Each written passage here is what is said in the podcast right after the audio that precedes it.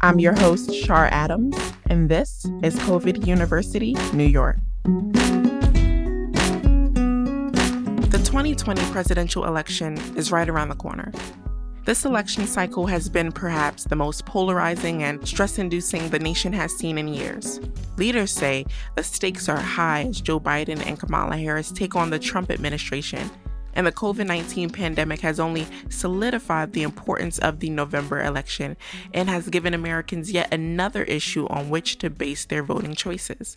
As real as the importance of this election is the voter suppression sure to keep millions from casting their ballots the pandemic is already sure to lead to restrictions at so many polling places across the country with masks and social distancing. The nation has even shifted its focus to mail in ballots, which the Trump administration has falsely claimed will lead to voter fraud. Voting in the U.S. has never been easy for marginalized groups, and activists and organizers are condemning efforts in states across the country to keep people from the polls. For example, Texas voter ID laws allow people to vote with a gun license but not a student ID. In Wisconsin, proof of residency is required when registering to vote, essentially excluding unhoused populations in the state.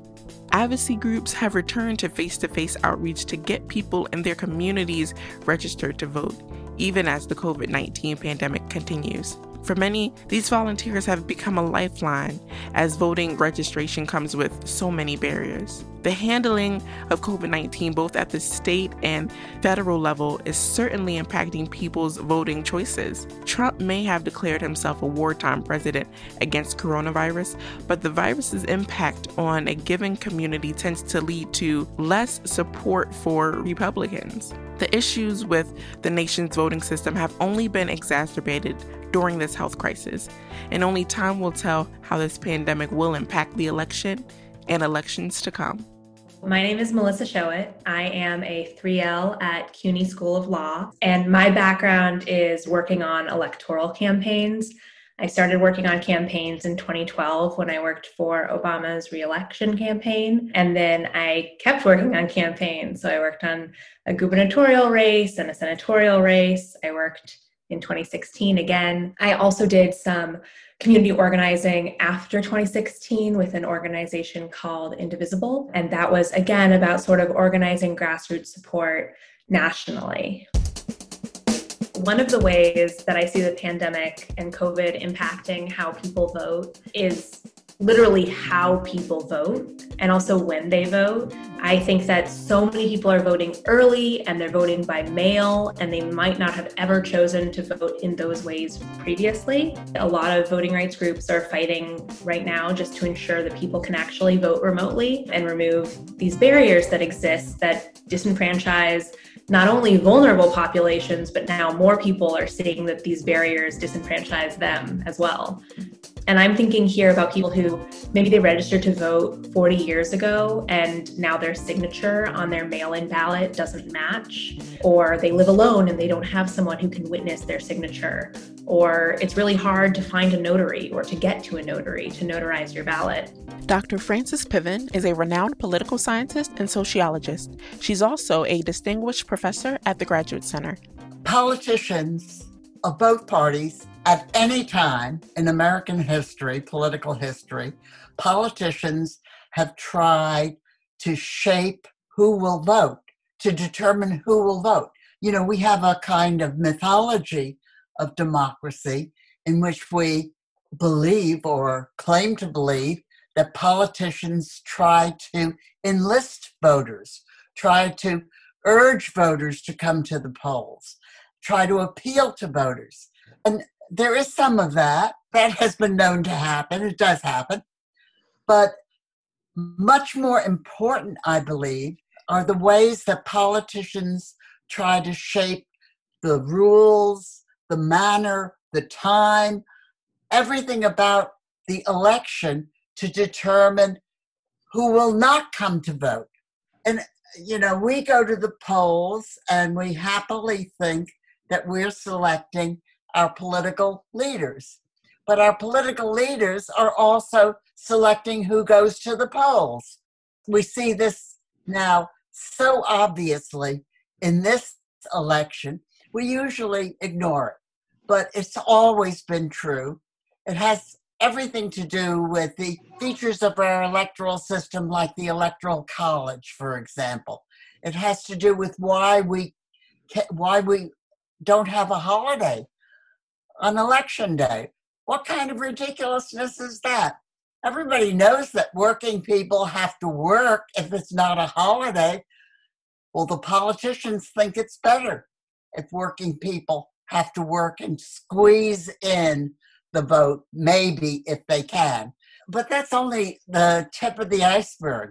There's so many layers of procedure and requirement that determine who will vote and that also have the uh, overall effect of crafting an electorate that is smaller and crafting an electorate that is better off than the population in, as a whole. I'm Don Waisanen. I'm a professor at the Marxe School of Public and International Affairs at Baruch College CUNY.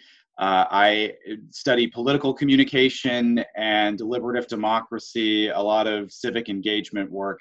After the 2016 election, frankly, and just looking at like what was going on with our voting system, I went, something seems really off. And we actually engaged an alumni of our college who came to us and said that he was having problems getting registered to vote. I can't seem to get documents together that they're now requiring. I'm having to re register.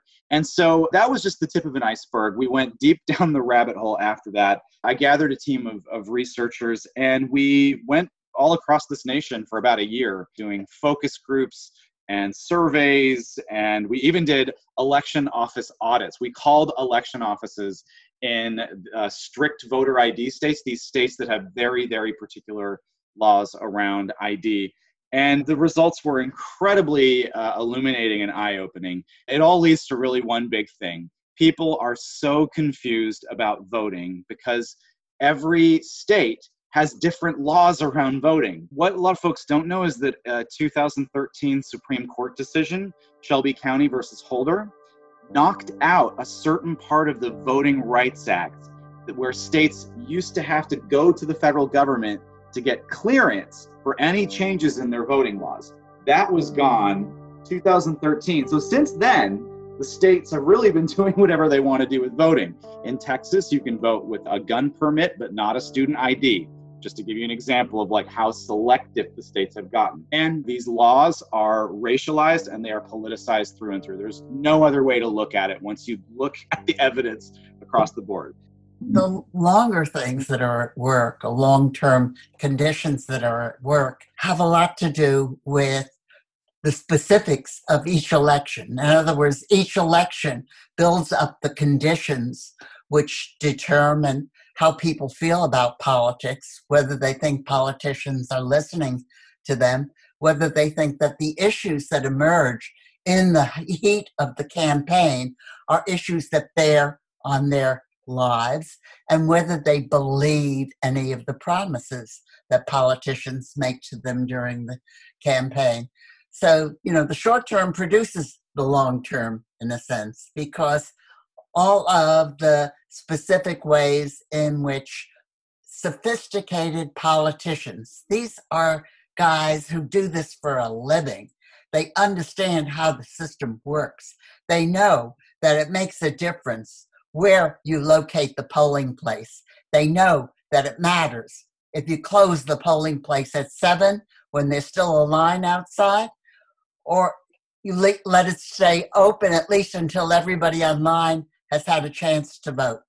They know it makes a difference if you have a rule that makes people fill out a form in the course of balloting that is complicated or difficult or confusing. Think of it as a business. You get a hyped up group of Trumpies or a hyped up group of progressive Democrats, they'll figure out what you have to do to A, increase turnout, and B, make sure that every vote cast is counted.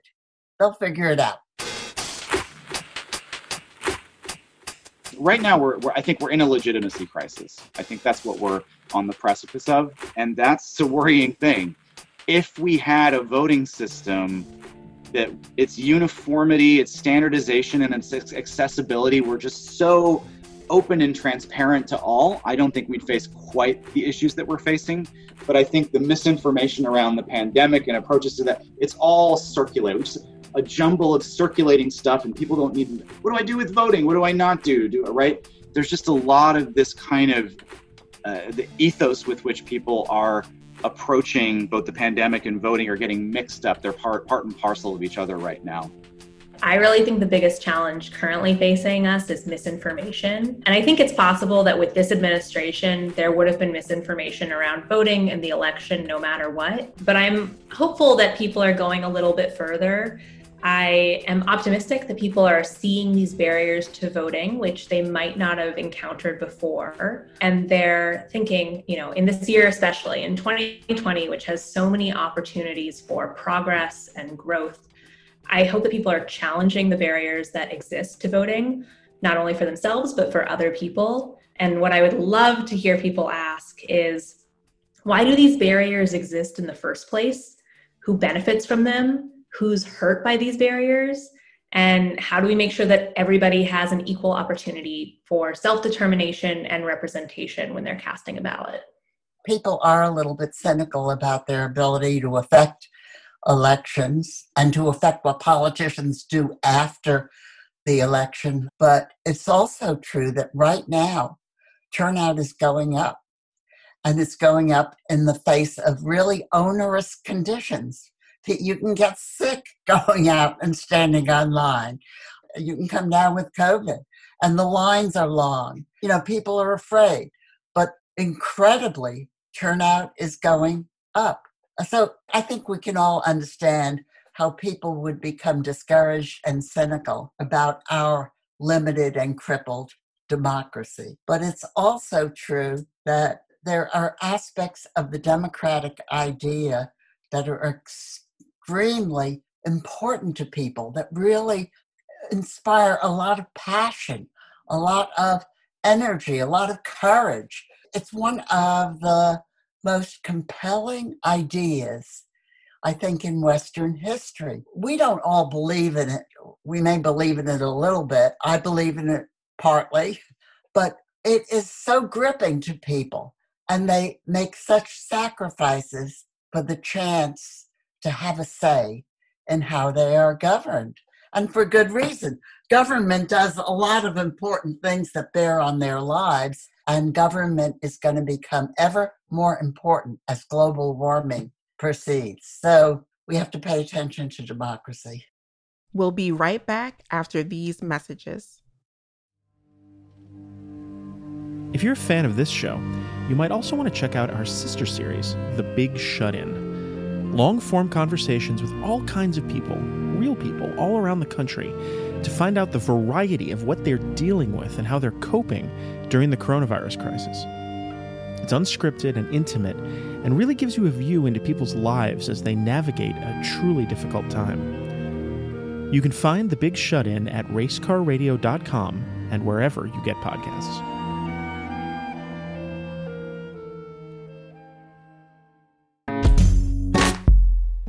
The pandemic has really put a spotlight on these systemic barriers that have existed, frankly, for centuries, but are really being brought to light by a lot of folks who, for the first time, are also seeing these barriers affect how they vote.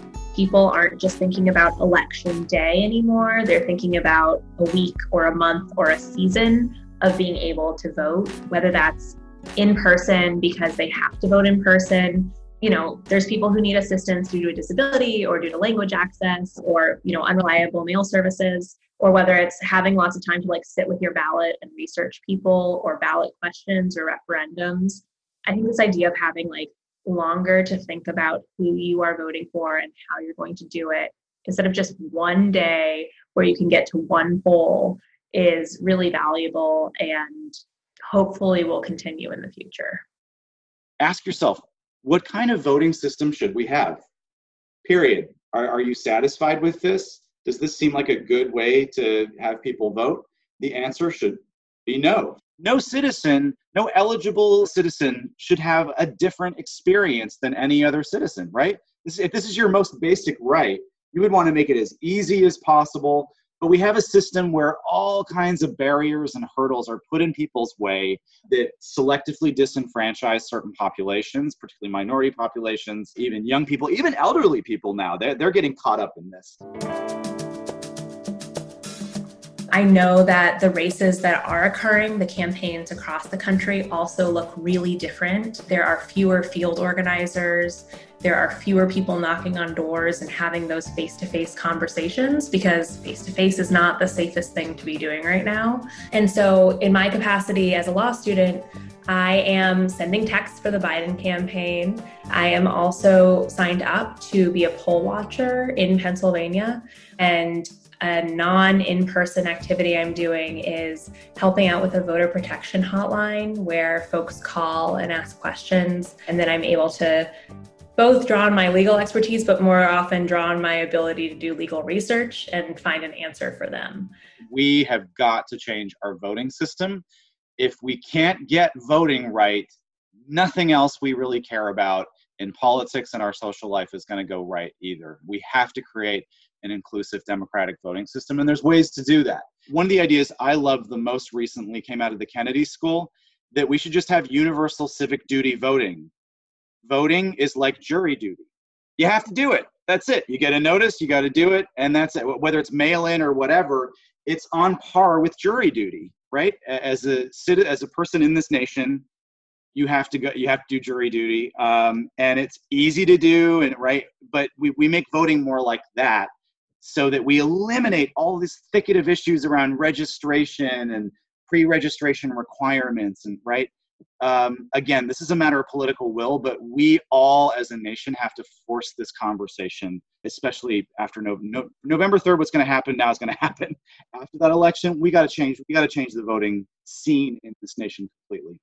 Always the best way to reform the electoral system is to simplify access to simplify the process of casting a ballot and to eliminate the many conditions which allow the ballot to be discarded. First thing we do is we make election day a holiday, or maybe it's the second thing we do.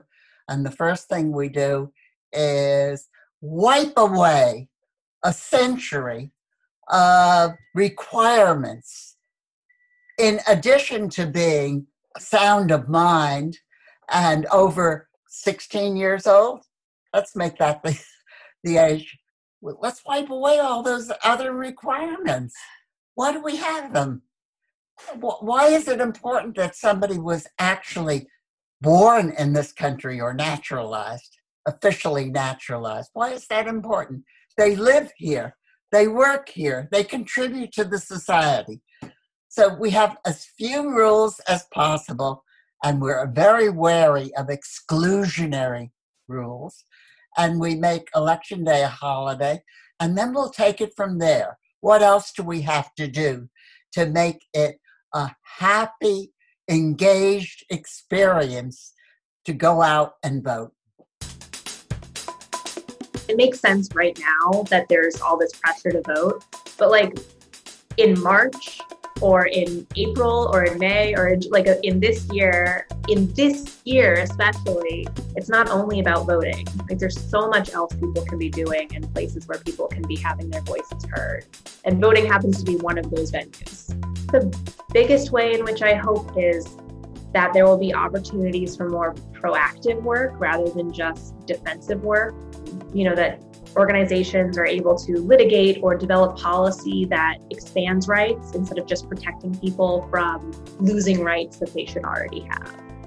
We have a substantial electorate that is attuned to the issues that are being raised by people in the street, that cares about inequality, that cares about abolition, that cares about other kinds of racial discrimination or that cares about the difference between the occupational trajectories of men and women, cares about how women are treated in the workplace. If we have a substantial voting public that cares about those issues, then when protest movements arise that champion these issues, there's a kind of resonance with electoral politics. Politicians have to pay attention to, not only because of the movement, but because there are so many people in their electoral base who are attuned to these issues. So I think that electoral politics and movement politics much of the time work together and can complement each other, especially right now, especially now, because we're in such a crisis period in American politics. We have to recapture control of the political system, or else terrible things are going to happen, having to do with climate, having to do with democracy. We're at an important juncture. My name is Shar Adams, and this is COVID University, New York. It was produced by David Hoffman, post production by Garrett Tiedemann, executive producer Peter Christian Eigner. This is a co production of the Gotham Center for New York City History and Racecar Radio. Initial funding for this series was generously provided by the Seed Time Fund and Lauren Kramer. If you have feedback for us, you can reach us through our Facebook page or email us at coviduniversity at racecarradio.com. If you like the show, please subscribe now and never miss an episode. Just go to racecarradio.com or find us on any of your favorite podcast apps.